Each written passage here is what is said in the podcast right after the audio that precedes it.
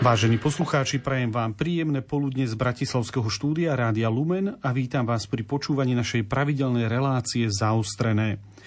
Umelá inteligencia, dobrý sluha a zlý pán to je názov knihy, ktorej autorom je katolický kňaz Peter Šantavý. A o umelej inteligencii sa budeme rozprávať v dnešnej relácii Zaostrené. Od mikrofónu z Bratislavského štúdia vám ničím nerušené počúvanie praje ľudový Malík. Naším dnešným hostom bude autor spomínanej knihy, katolický kňaz Peter Šantavy. Vítajte v štúdiu. Ďakujem pekne za pozvanie a srdečne pozdravujem poslucháčov Rádia Lumen. V tejto prvej časti budeme hovoriť o tom, čo je to vlastne tá umelá inteligencia. Ono sa to v poslednom období, posledné mesiace veľmi často skloňuje, spomína v médiách. Určite to naši poslucháči zaregistrovali. A aby to bolo zaujímavejšie, tak ja som využil dnes už dnes známy model Chat GPT, tak sa volá, teda umelú inteligenciu a opýtal som sa jej, pretože je voľne prístupný cez webové stránky, ako by sa definovala a jej odpoveď znela. Ako umelá inteligencia som systém navrhnutý tak, aby dokázal riešiť úlohy, ktoré normálne vyžadujú ľudskú inteligenciu. Tieto úlohy zahrňajú učenie sa, porozumenie jazyka, rozpoznávanie vzorov, problémové riešenie a tvorivé myslenie. Hoci som programovateľný a môžem sa učiť a prispôsobovať na základe poskytnutých dát, nemám vedomie, emócie ani vlastnú vôľu nemôžem skúsenosti alebo informácie interpretovať rovnakým spôsobom ako ľudia, pretože nemám osobné skúsenosti ani schopnosť cítiť alebo prežívať svet okolo seba. Všetko, čo robím a rozumiem, je výsledkom programovania a tréningu zo strany ľudských vývojárov. Môj výkon a schopnosti sú limitované tým, čo mi ľudia umožnia a čo mi dovolia naučiť sa. Tak taká, takúto odpoveď nám poskytol ten jazykový model chat GPT o tom, ako vlastne tá umelá inteligencia vníma samú e, seba alebo definuje e, seba samú, ale m, mm, ako by ste ju definovali vy? Vy ste sa mm, ste nielen autorom tejto knihy, ale táto kniha je vlastne rozšírením vašej predchádzajúcej práce o umelej inteligencii. Takže ako sa vy na, pozeráte na túto definíciu alebo na to, čo to vlastne je tá umelá inteligencia? Najprv by som na túto definíciu zareagoval. Priznám pravdu, že GTP používam, GPT ako technológiu skúmam, ale nespýtal som sa jej, ako by sa definovala. Položartom polovážne musím uznať, že v prvej časti odpovede sa GPT pekne vychválila mm-hmm. a potom to už tak trošku korigovala. Existuje nemálo definícií fenoménu umelej inteligencie a ich počet sa vzhľadom na neustály rozvoj týchto technológií neustále zväčšuje. Ja mám osobne rád definíciu Stanfordskej tzv. storočnej štúdie o umelej inteligencii.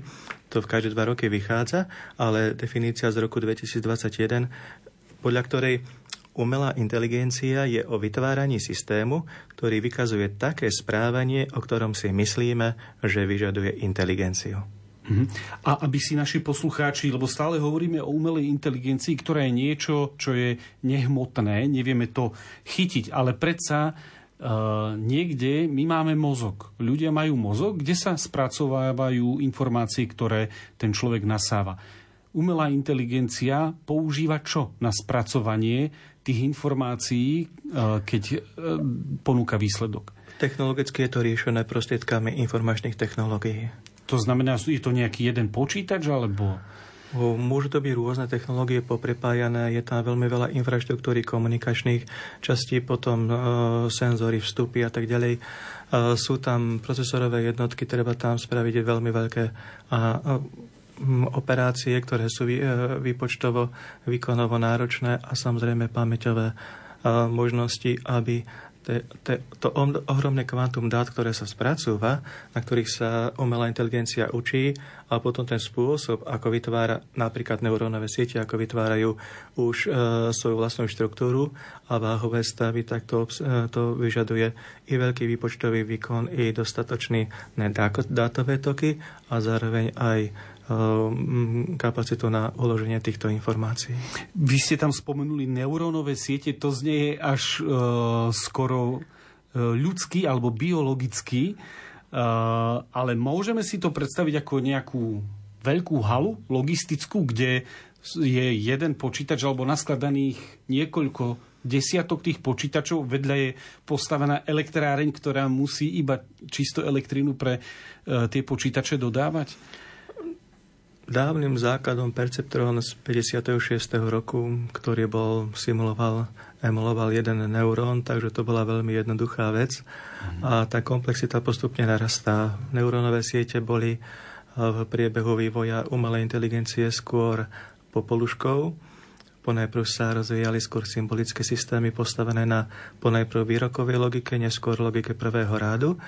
A až keď tieto doká- e, nedokázali uchopiť tú realitu neistoty v reálnom svete a nedostatečnosti v reálnom svete, potom postupne s tým, ako sa v akademickej sfére neurónové siete neustále ako popoluška aspoň čiastočne rozvíjali, tak prichádza boom, nové, nové technológie, backpropagation, teda spôsob, ako dokáže e, sa spätne si nastavať váhové stavy a postupne sa učí táto neurónová sieť. Takže postupný rozvoj prichádzal až do tej miery, že e, moderné neurónové siete sú veľmi komplexné, mm. veľmi výkonné, rozsiahle a majú pomerne veľmi dobré výsledky v konkrétnych oblastiach vývoja a zamerania umelej inteligencie, rozpoznávanie obrazu, jazykové modely ako také autopilot, podobné, mm. podobné rôzne systémy. A ten ich vývoj sa zri, dnes zrýchľuje vďaka novým nejakým technológiám alebo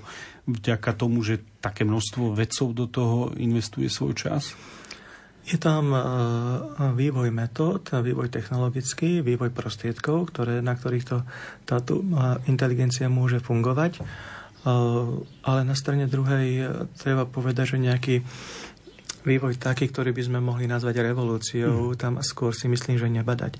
Dobre, mnohí by mohli oponovať, že napríklad uh, uh, technológia transformerov, ktorá veľmi posunula jazykové modely na spôsob GPT do súčasného stavu, že môže byť takým prelomom, ale skôr je to také čiastočné prelomy a evolučný vývoj v rámci súčasných technológií, ktoré máme. Takže skôr ten posun je v týchto čiastočných vylepšovaniach, spájaní technológií, návratu k niektorým starším technológiám, ktoré môžeme teraz modernejšie uchopiť, väčší výkon im dať, doľadiť a toto spolu vytvára mnohokrát ako kuchárku, ktoré, o ktorej niektorí špecialisti hovoria, myslím teraz špecialisti a top manažery veľkých firiem, ktoré v tejto oblasti pracujú, že ide určitým spôsobom o alchýmiu a mágiu, lebo je veľmi málo ľudí, ktorí majú také či už schopnosti a zároveň aj ten taký drive na bránku, tú mhm. schopnosť citu už získanú so skúsenosťami, ako vyladiť hyperparametre, ako dizajnovať priamo jednotlivé vrstvy napríklad neurónovej siete, ako riešiť ten systém taký, aby prinášal požadované výsledky. No, je to uh, veľmi zaujímavé a fascinujúce. Kto vie, čoho sa dožijú naše deti, ale poďme späť k tej umelej inteligencii. Viete vysvetliť, aký je rozdiel medzi ľudskou inteligenciou a umelou? Ja si to niekedy tak trochu predstavujem, keď e, by som šoferoval auto, ktoré dokáže... Dnešné auta majú už senzory a kamery z každej strany a keď sa blíži auto k nejakej prekážke, tak e, šoféra upozorní, začne niečo blíkať, húčať, že pozor, hrozí zrážka. Pritom človek, šofér, svojim zrakom a inteligenciou vie, že ešte stále má dosť času, ale to auto už to mhm. vyhodnotilo ako nebezpečné. Takže aký je tam rozdiel medzi uh, tou ľudskou a umelou inteligenciou? To, čo ste uviedli, mm-hmm. je vyjadrením toho rozdielu medzi niečím, čo simuluje inteligenciu a niečím, čo chápe. Takže základným rozdielom medzi súčasnými systémami umelej inteligencie a inteligenciou ľudskou je schopnosť skutočne myslieť. Systémy umelej inteligencie myslenie a inteligenciu simulujú, ľudská to skutočne myslí a myslí v celej šírke kognitívnych schopností, završených, naplnených vedomím a seba uvedomením. Na súčasné pokročilé systémy umelej inteligencie častokrát čítame v médiách, ako už dosahujú tú bariéru, prichádzajú na spôsob ľudskej inteligencie, majú vedomie alebo to. Častokrát je to priestor, ktorý živý bulvár, i ten vedecký bulvár, ale súčasné systémy vykazujú trhliny v inteligencii, bariéra chápania zmyslu, ktorá pramení už zo spomenutej simulácie, miesto skutočného rozumového chápania, vykazujú tiež absenciu úplne základných prvkov analogických ľudskému chápaniu.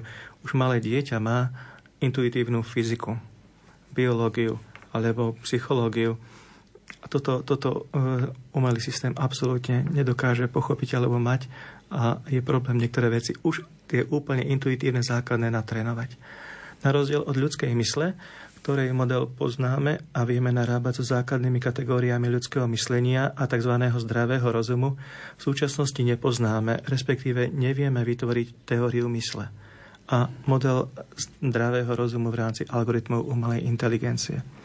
Na objasnenie napríklad taká schopnosť abstrakcie, analógie, tvorby konceptov, využívania meta, metafor patrí k nutným podmienkám, ale nielen toto, samozrejme aj mnohé iné, pre vytvorenie modelu myslenia založeného na zdravom rozume. A, a ten model je veľmi dôležitý, aby sme dokázali tie sofistikované systémy vedieť aj správne použiť a, a chápali mieru i rizik, i možnosti, ktoré ten systém má, čo od neho môžeme čakať.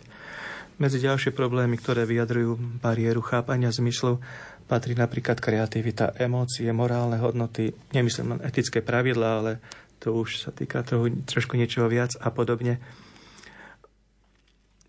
Mnohokrát vnímame Midjourney a podobne umelé inteligencie, ktoré dokážu vytvoriť aj veľmi krásne obrázky alebo, alebo manipulovať s uh, mediálnymi vstupmi a vytvoriť niečo nové a povieme si, viete, to kreatívne, vy to dokáže, ale súčasťou, súčasťou kreativity nie je len to, že aj ja niečo vytvorím, ale aj viem, čo som vytvoril, alebo chápem, že je to krásne a akú to má hodnotu.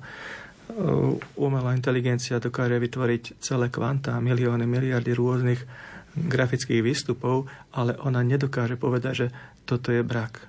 Toto nemá žiaden zmysel, toto je to pekné. Toto má nejakú vnútornú výpovednú hodnotu alebo nejakú myšlienku to dielo.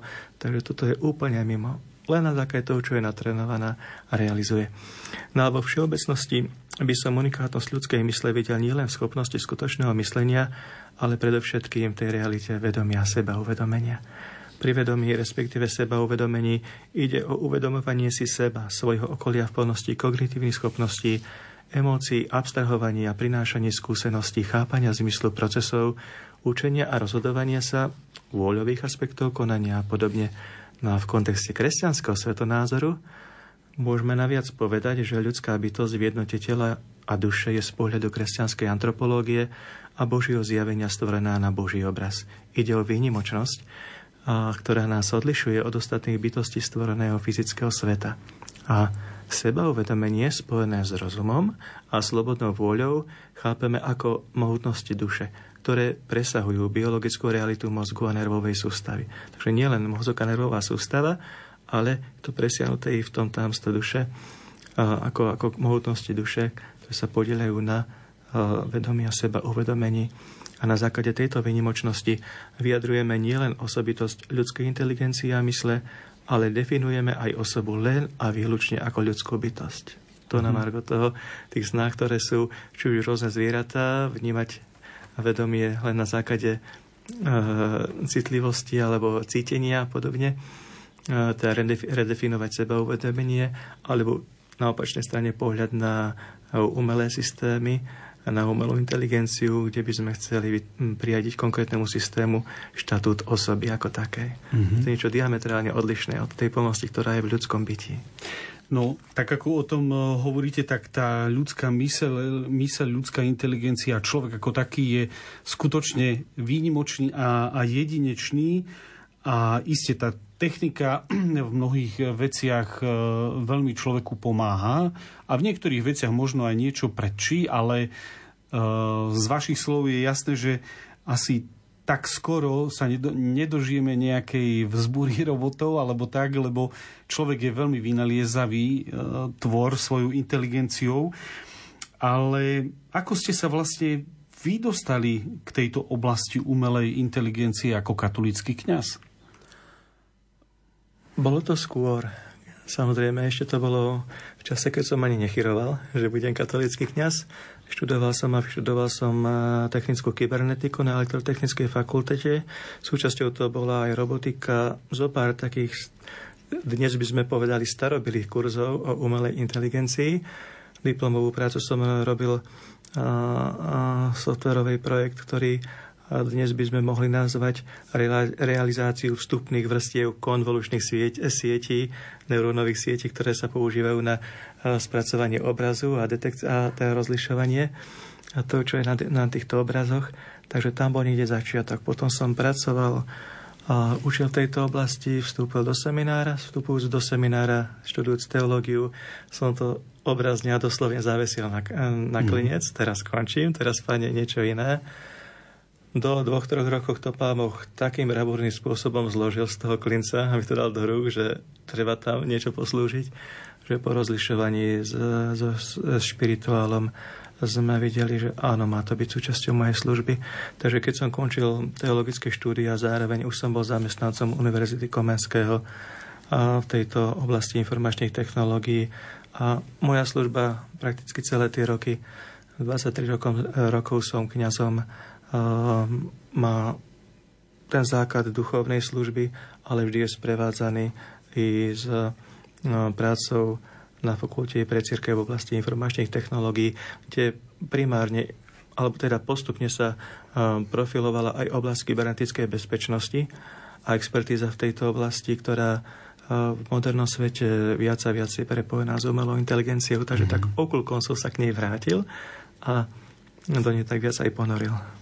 Ako som v úvode povedal, vy ste autorom e, knihy Umelá inteligencia, dobrý sluha a zlý pán. E, akú ste mali motiváciu napísať túto knihu? Bolo to len e, preto, lebo teraz prišla viac sa o, o tej umelej inteligencii hovorí, alebo mali ste aj nejaké iné, iné dôvody, respektíve možno ste to chceli prepojiť aj so svojou činnosťou ako kňaza?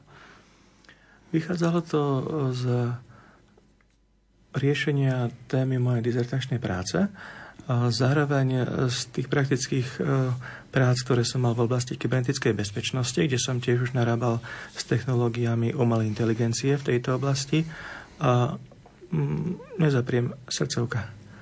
Hej, takže som sa určitým spôsobom k tomu vrátil, čo kedy si mať e, veľmi bavilo a stále tak niekde v pozadí bolo, som to sledoval, ale teda vzhľadom iná povinnosti a veci, ktoré sú dôležitejšie, tak bolo to niekde v úzadí. Určitým spôsobom to vystúpilo ako konkrétna služba v tejto oblasti v dnešnej dobe. Vy ste to trošku už e, naznačil v tej odpovedi na rozdiel medzi umelou inteligenciou a ľudskou inteligenciou. E, ten vývoj samotnej umelej inteligencie tak ako aj bol vývoj iných technológií predtým, vždy kladie pred ľudí aj nové etické výzvy. Častokrát etika potom ani nestíha vlastne za tou technológiou. Viete sa podeliť o niektoré z tých hlavných etických víziev, ktoré sú spojené s umelou inteligenciou, čo možno budeme musieť, musieť no budeme riešiť časom, ako, ako ešte viac príde do, do používania samotná umelá inteligencia. Tretiu kapitolu svojej knihy som začínal slovami Pohybujúca už viac než 20 ročia v oblasti kybernetickej bezpečnosti si uvedomujem, že prakticky ešte nikdy nebolo badať toľké obavy z nasadenia novej technológie a tak seriózny záujem o etické otázky ako v prípade systémov umelej inteligencie. Kľúčové slovo či značka AI ethics, teda etika umelej inteligencie v komunite odborníkov, neoznačuje okrajovú záležitosť, ktorá je mimozorného uhľa pohľadu tých, čo umelej inteligencii skutočne rozumejú, ale stáva sa súčasťou hlavného prúdu vývoja. Implementácia používania systémov umelej inteligencie v rámci reálneho sveta. Takže toľko ten citát A treba povedať, že čím sú tie systémy sofistikovanejšie, tak tým viac a väčšiu úlohu tento rozmer etického skúmania a, a nastavenia správnych pravidiel tam zohráva väčšiu a väčšiu úlohu. Potreba etického rozvoju etického rozmeru vývoja systémov umelej inteligencie sa od sporadických etických víziev minulého, ba vizionárskej predminulého storočia postupne pretavila do silnejúceho etického angažovania sa popredných odborníkov v tejto oblasti. V súčasnosti vrcholí už aj v angažovanosti verejnosti a osobitne v regulačných snahách zákonodarcov. Najpôsobivejším príkladom je pripravované nariadenie Európskej únie akt zákon o umelej inteligencii, ktorý teraz je prejednávaný na pôde aj Európskeho parlamentu. A ak by som mal uviesť úplne, úplne základné a hlavné etické výzvy, mali by to byť tieto dve. Umelá inteligencia zameraná na dobro človeka. To je ten základný princíp akékoľvek umelej inteligencie tejto technológie musí byť zameraná na dobra človeka. Je to len základne povedaný princíp, lebo on obsahuje veľkú šírku. Do tohto by som uh, mohol vodkať pohľad na, na hodnotu ľudského bytia, na budovanie spoločenstva, na spoločný domov, v ktorom žijeme. Dokážem do toho, keby som chcel, tak vodkať veci transhumanistické alebo eugeniko a tak ďalej. Takže vyslovene veci, ktoré z pohľadu náš, kresťanského svetonázoru a z nášho pohľadu na svet by boli priamo proti človeku. A degradovali človeka. Takže ten princíp tu je je všeobecne uznávaný, ale je dôležité ho naplniť skutočným obsahom. A podobne princíp dôveryhodnej umelej inteligencie. Ona v zásade, ak má byť dôveryhodná, tak väčšinou sa zhodnú odborníci, mala by byť teda legálna, zákonná, etická a robustná. V robustnosti teda bezpečná, spoľahlivá a tak ďalej fungujúca. Každá z týchto troch podoblastí má tiež veľmi veľké, veľké, veľké spektrum a šírku záberu, ale vo všeobecnosti dôveryhodná. Teda zameraná na dobro človeka a dôveryhodná umelá inteligencia. A na nás je, aby sme teda dokázali si uvedomiť, čo všetko to obsahuje, naplniť to skutočným obsahom a tento obsah potom podkávať aj do realizácie systémov, ktoré sa vyvíjajú. Takže je to celé spektrum technológií, regulácií, metód, procesov, pravidel a nadvezujúcich hodnôt, ktoré sa podieľajú na definícii etického vývoja, tvorby, nasadenia aj využívania systémov umelej inteligencie. Naším dnešným hostom je katolický kňaz Peter Šantavý a ja prosím o hudobnú pauzu. Píše vám list pán Zuckerberg zo Silicon Valley. Zrušiť Facebook pre Európu, že je nápad skvelý. Tento váš svet totiž na nás taká trochu údaje V ktorej miznú dni a noci a súkromné údaje keď mám pocit, že si s niekým píšem len tak súkromne, vy s pomocou algoritmov zistujete si o mne, čo mám rád a preferujem a pocit má neklame, keď zmotníte moje túžby do produktu v reklame. Okrem toho, že si so mnou každý i hneď potýka. Úspešný som len keď kliknem z úrivého smajlíka. Dobré veci sú tu nuda, čo sa dneska nenosí. V kurze sú tu podpásovky prekárania ponosy nadávkami, hoaxami bežia v jednej štafete. Slušný názor, keď nie je váš, bez zábran však zmažete. Výťazom je hrubá sila, čo sa škodiť nebojí. Človek sa tu občas cíti ako v žumpe na hnoji. Píšem vám list, pán Zuckerberg, bol to nápad skvelý. Neviem ale, či skutočne ste to takto chceli. Stvoriť priestor, z ktorého viac zla než dobra vypadlo. Pre životy všetkých ľudí pokrivené zrkadlo. Strom sa pozná po ovocí, na dobrom zlé nerastie. Ešte, že je možnosť celé vypnúť to tu na šťastie a dať s Bohom miliardám statusov a prázdnych slov, zameniť ich aspoň za pár však skutočných priateľov ktorými sa len tak vonku ocitneme po kope. Vrátiť sa k svojim hodnotám dáte možnosť Európe. Ten váš gombík stvoriteľa veľa však demaskuje. Skutočný nám nevypnete svet, ktorý pre nás tu je. Ten váš gombík stvoriteľa veľa však demaskuje. Skutočný nám nevypnete svet, ktorý pre nás tu je. Laj, laj,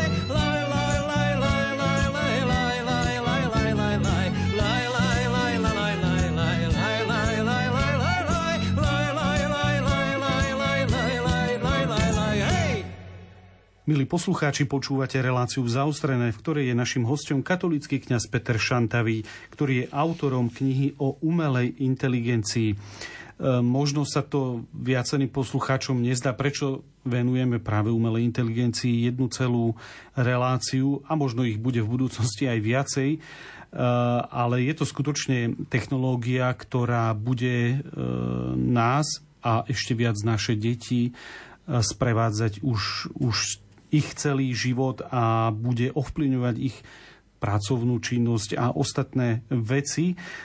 V podtitule vašej knihy je položená otázka Dobrý sluha a zlý pán. Prečo ste zvolili otázku, že umelá inteligencia môže byť zlým pánom? Môžem tým nadviazať na to, čo sa týka kybernetickej bezpečnosti, keď sme teraz spomínali, že v tejto oblasti sa využívajú technológie umelej inteligencie a tam som sa stále viac a viac stretával s realitou rizik, zlyhania, zneužitia i priameho použitia technológií umelej, umelej inteligencie na nekalé ciele.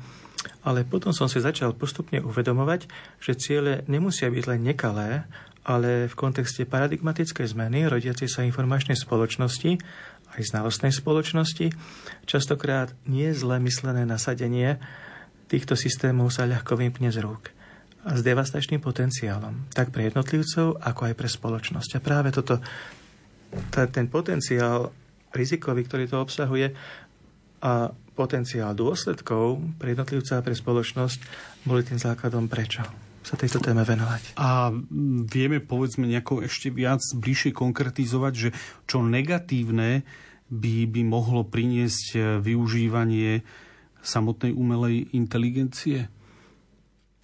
Tie rizikové zlyhania a negatívne dôsledky môžeme vidieť možno tak v dvoch rovinách. Tá prvá je technologická, v rámci ktorej máme problémy s vysvetliteľnosťou, transparentnosťou, presnosťou, interpretovateľnosťou činnosti systémov umelej inteligencie a osobitne sa to týka dizajnu špičkových systémov. Tam platí nepriama úmera. Čím je systém sofistikovanejší, rozvinutejší, prepracovanejší, tak tým je ťažšie vysvetliteľnejší a, mm-hmm. a pomaly sa stáva tým blackboxom, tou čiernou skrinkou, že nie je ľahké verifikovať, ako pracuje, čo sa naučil, na základe čoho sa rozhoduje, aké výsledky ponúka človeku, ako bude reagovať v kritických situáciách, v hraničných situáciách, či neponúka nejaké, nejaký posun s predsudkami, či e, si nevytvoril nejaké povery. Povery v rámci umelej inteligencie sú naučené kroky umelej inteligencie, ktoré si myslí, že musí vykonať pre daný cieľ a pritom je to niečo, čo môže byť ohrozujúce, napríklad človeka a podobne. Takže toto všetko môže byť tým technologickým problémom. Tie systémy sú častokrát triviálne zraniteľné. Ľahko ich môžeme oklamať. Stačí veľmi málo a systém, ktorý je veľmi sofistikovaný a dokáže rozlišiť akúkoľvek osobu, ktorá vstupuje napríklad do stráženého priestoru, tak ja dokážem len farebnou kombináciou mojej košele spraviť to, že som úplne neviditeľný. Môžem mať plný batok výbušnín so sebou a ja som absolútne neviditeľný pre tú umelú inteligenciu. Rozpozná malé dieťa, rozpozná, rozpozná a mačku, psíka, rozpozná akýkoľvek malý košík alebo kabelku, ale môj veľký batoh a mňa absolútne nie. A veľmi ľahko sa to dá takéto niečo spraviť. Nedokážeme ich 100% adekvátne a bez predsudkov vytrénovať. To je dosť veľký problém a hlavne tie zlyhania sú diametrálne odlišné od ľudských zlyhaní.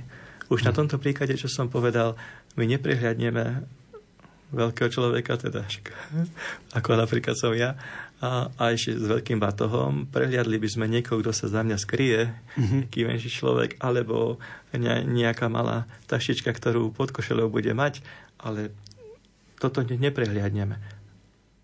Tu je koncepčný problém. Nechápe umelá inteligencia, čo to je ten objekt, ktorý sa tam pohybuje mal niečo predtrenované a teda zlyhávajú iný spôsob než ľudia. Mňa ako človeka by nenapadlo, že uh, strážnik zlyhá tak, že tohto človeka to nezbadá. Napadnú ma iné veci, ktoré si neuvedomí. Ale, ale umelá inteligencia úplne inak zlyháva. A to nielen v tomto, čo sme povedali, v celom spektre nasadenia.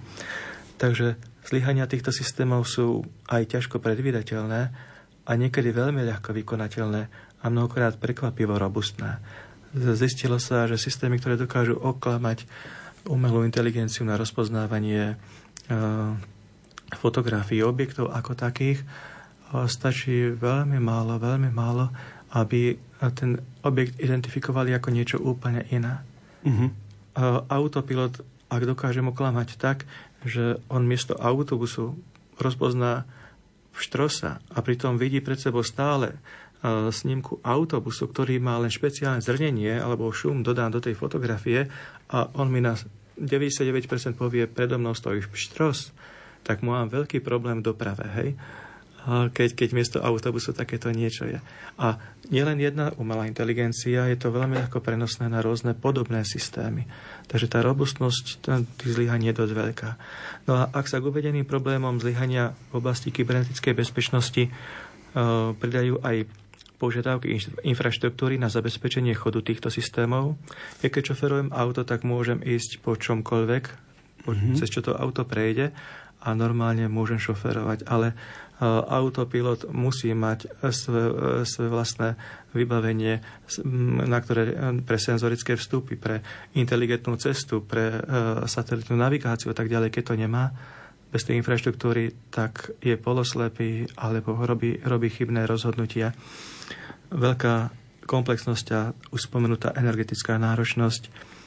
Toto robí vrázky mnohým, ktorí, sa, no, ktorí riešia systémy, ktoré sú naozaj nasadzované v reálnom svete a dôležité, aby správne fungovali. A toto je stále to menšie. Toto je to, mm-hmm. to riziko len technologické, tak to poviem. To podstatnou rovinou zlyhania a rizik sú dôsledky a vplyv činnosti systémov umelej inteligencie na človeka a spoločnosť za mnohé, ktoré rozoberám vo svojej knihe, by som uviedol, tak len heslovite niektoré. Keďže teraz tak veľmi fičí chat GPT, jazykové modely, generatívne umelé inteligencie, tak v tejto oblasti vidím jedno veľké riziko. Väčšinou sa v médiách, ale aj v odbornej verejnosti pretraktuje, či už problém s fabuláciou, že tie systémy, keď nevedia správnu odpovede, si vymýšľajú a, a treba preveriť ich odpovede, alebo problém s, mm, s mm, bezpečnosťou dát a s únikom dát a osobných údajov, ale, alebo teda dôležit, dôležitých informácií, akým spôsobom to môže táto umelá inteligencia použiť. A najväčší problém vidím skôr v ataku na kognitívne schopnosti a inteligenciu človeka. Totiž to ide o systémy, ktoré e, v úžasnej miere nás zbavujú um, mentálnej náročnosti, keď nejaké informácie vyhľadávame, spracovávame a vytvárame z nich nejaký produkt intelektuálny. Všetko nám to predpripraví. Kedy mm-hmm. si to bolo musel som ísť fyzicky do knižice, vybrať si konkrétne knihy, naštudovať.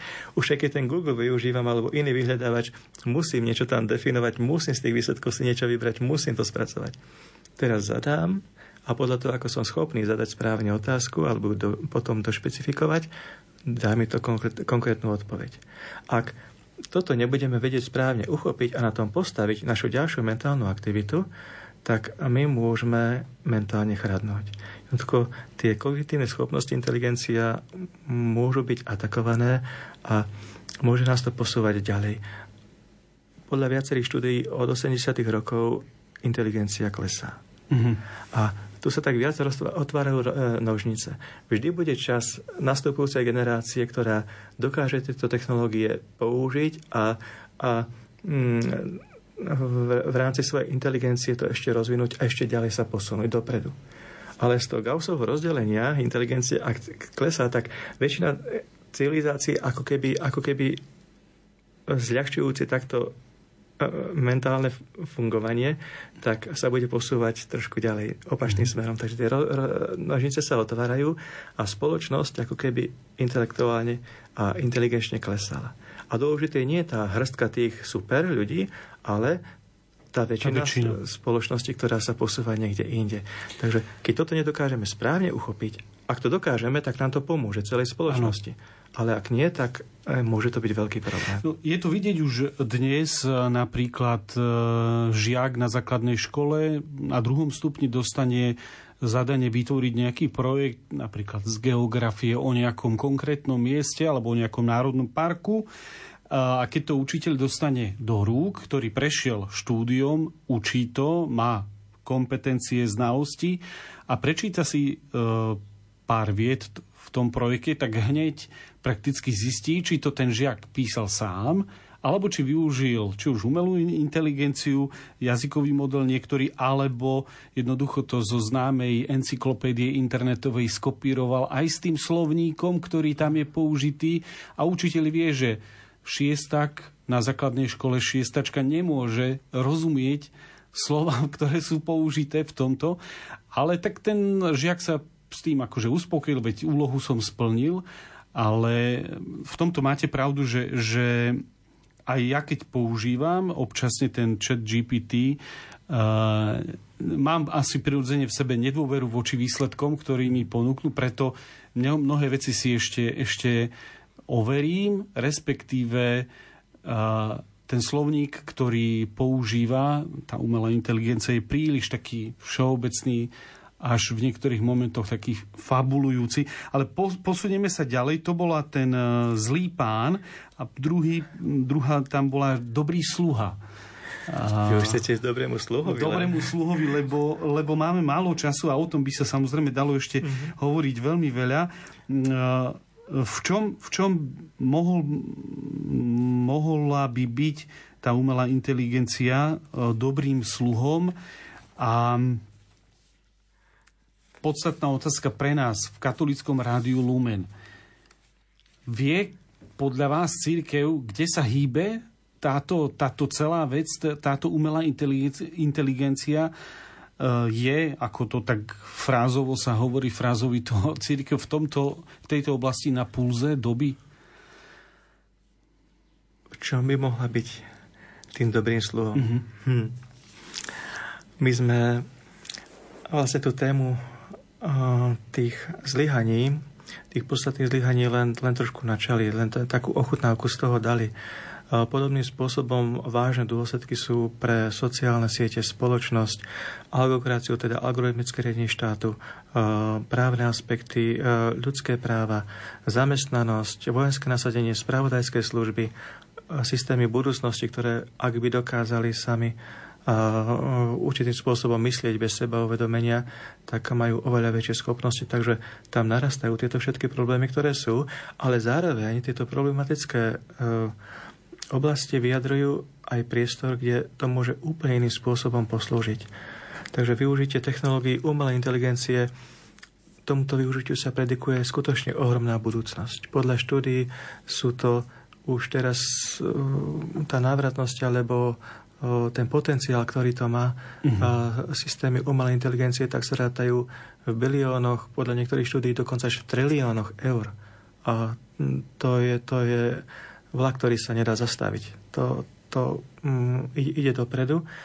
Či už z pohľadu rozvoja civilizácie, kvalitatívneho zlepšenia spoločnosti, kvality života konkrétneho ľudského bytia, ekonomického profitu. Všade tam môžeme nájsť potom tú umelú inteligenciu, ktorá sa vodká do reálneho života a ktorá, aké to nástroj, aké to prostriedok, ktorý používame, ak vnímame um, rizika, ktoré má, obmedzenia, ak vnímame slabé stránky toho, tak vieme to správne uchopiť a, a potom aj na dobré použiť. Preto ten hlavný dôraz aj v knihe je na rozbor tých rizikových faktorov, lebo mm-hmm. ak ich poznám a, a viem s nimi žiť a viem ich nejakým spôsobom ten systém vylepšiť, ich eliminovať, prípadne až odstrániť, tak potom dostávam skutočne mnohorakého dobrého sluhu.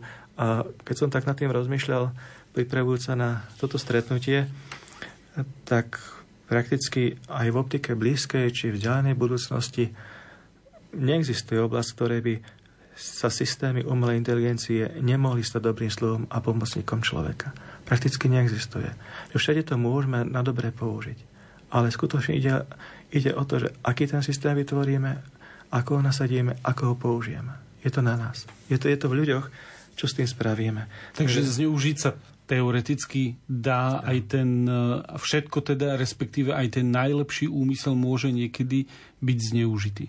Áno. E, môže byť zneužitý a v tej pokročilej rovine, e, ktorú riešim v 5. kapitole svojej knihy, ak by sme prišli k systémom, ktoré už sú na hranici skutočnej inteligencie, bez vedomia, bez seba uvedomenia, zavádzam tam pojem limitovaná AGI, teda limitovaná všeobecná silná umelá inteligencia, tá skutočná inteligencia, tak tam potom ide nielen o to zneužitie, ale aj o, o, veľmi múdre použitie. Lebo ja, ak si nedám pozor, mám dobré cieľe, mám dobrý zámer, ale tá umelá inteligencia pokročila, ona, ona už si svojou cestou rieši, ako to dosiahne.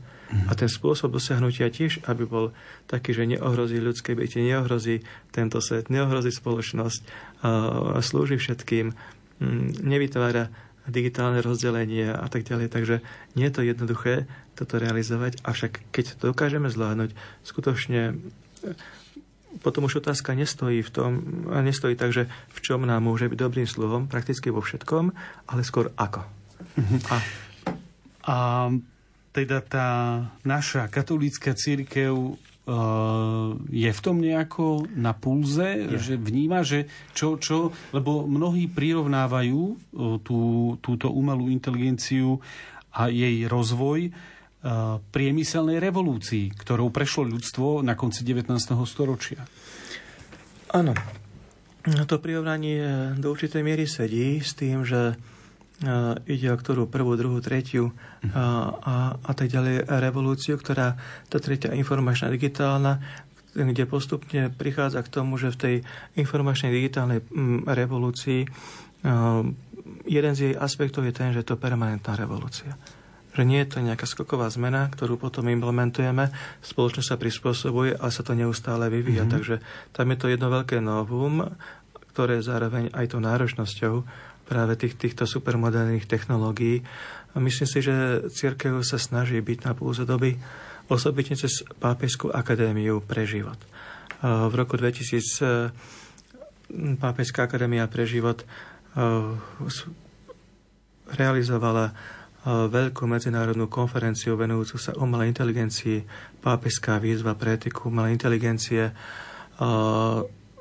viaceré rebríčky svetové, ktoré sa venujú dôležitým podujatiam alebo krokom vo vývoji umelej inteligencie zaradili túto konferenciu medzi najdôležitejšie udalosti roku 2020 v oblasti umelej inteligencie.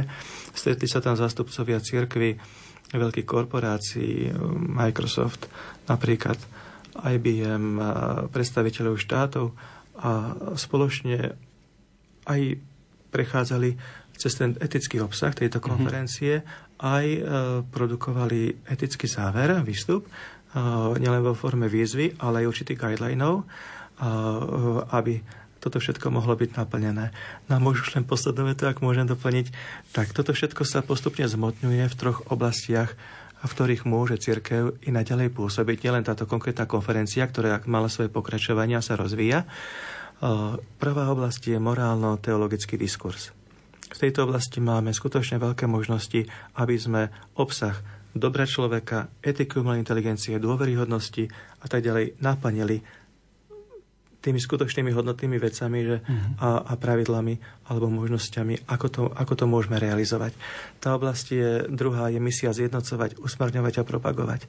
Táto Vatikánska rímska konferencia úžasným spôsobom ukázala, biznis má iné záujmy, štát má iné záujmy, církev to vníma inak ale dokážeme si sadnúť za spoločný stôl, dokážeme nájsť styčné plochy a aj spoločný hodnotový, hodnotový základ a na tom stavať. A tá tretia oblasť je to oblasť univerzálneho bratstva a sociálneho priateľstva. kde je veľká úloha cirkvi na základe Evanília, ako môžeme v rámci týchto technológií brániť digitálnemu rozdeleniu, digitálnej chudobe, tomu, že by sme niekoho marginalizovali, že by sme niekomu alebo tomuto sa to ubližovali. Teda jednoducho sú to všetko veci, v ktorých to evanelium môže byť živé a žité v tom, ako správne tieto technológie použiť a, a aj človečenstvu poslúžiť. Hovorí katolícky kňaz Peter Šantavý, ktorý bol hosťom našej dnešnej relácie zaostrené, v ktorej sme sa venovali umelej inteligencii. Ďakujem za účasť v štúdiu. Ja ďakujem vám za zaujímavé otázky a možnosť podeliť sa s problematikou umelej inteligencie s poslucháčmi Rádia Lumen. Technicky na relácii spolupracoval Matúš Brila, hudbu vybrala Diana Rauchová a od mikrofónu z Bratislavského štúdia vás pozdravuje ľudový Dmalík. Človek dokáže veriť v ľudský hlas, ktorý jednostaj znie už dlhý čas.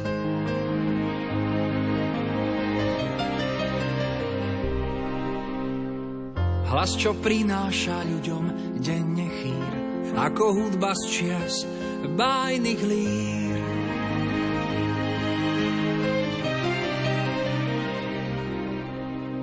Chýri, čo vravia mi, či svet svetom je, či ľudstvo na svete má ešte svedomie, že sú hodnoty, ktoré chrániť mám. Už takmer storočie nikto nie je sám.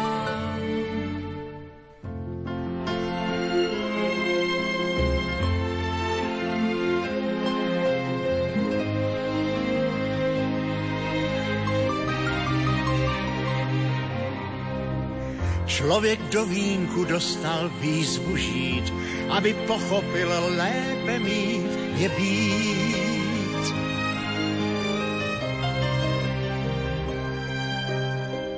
A tak zápasím se sebou sám, už vím, kdo jsem, jsem co poslouchám.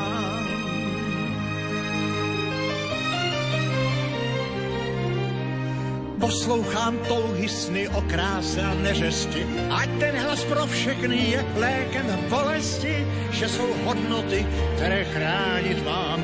Už téměř století nikdo není sám. Kto dokáže výzvu zovrieť v peste a ľuďom nádej dať, nech zotrvá v ceste, by mohol dokázať, že človek zvláda silu vetra, silu morí len tým, že tvorí. Kdo dokáže uvěřit sám sobě, že má víc než mnoho sil, ať píše, ať tvoří, díky, že tu žil, člověk zvládá sílu větru, sílu moří. Člověk zvládá sílu větru, sílu moří. Jen tím, že tvoří. Málo čo osloví ľudí aj nebesá.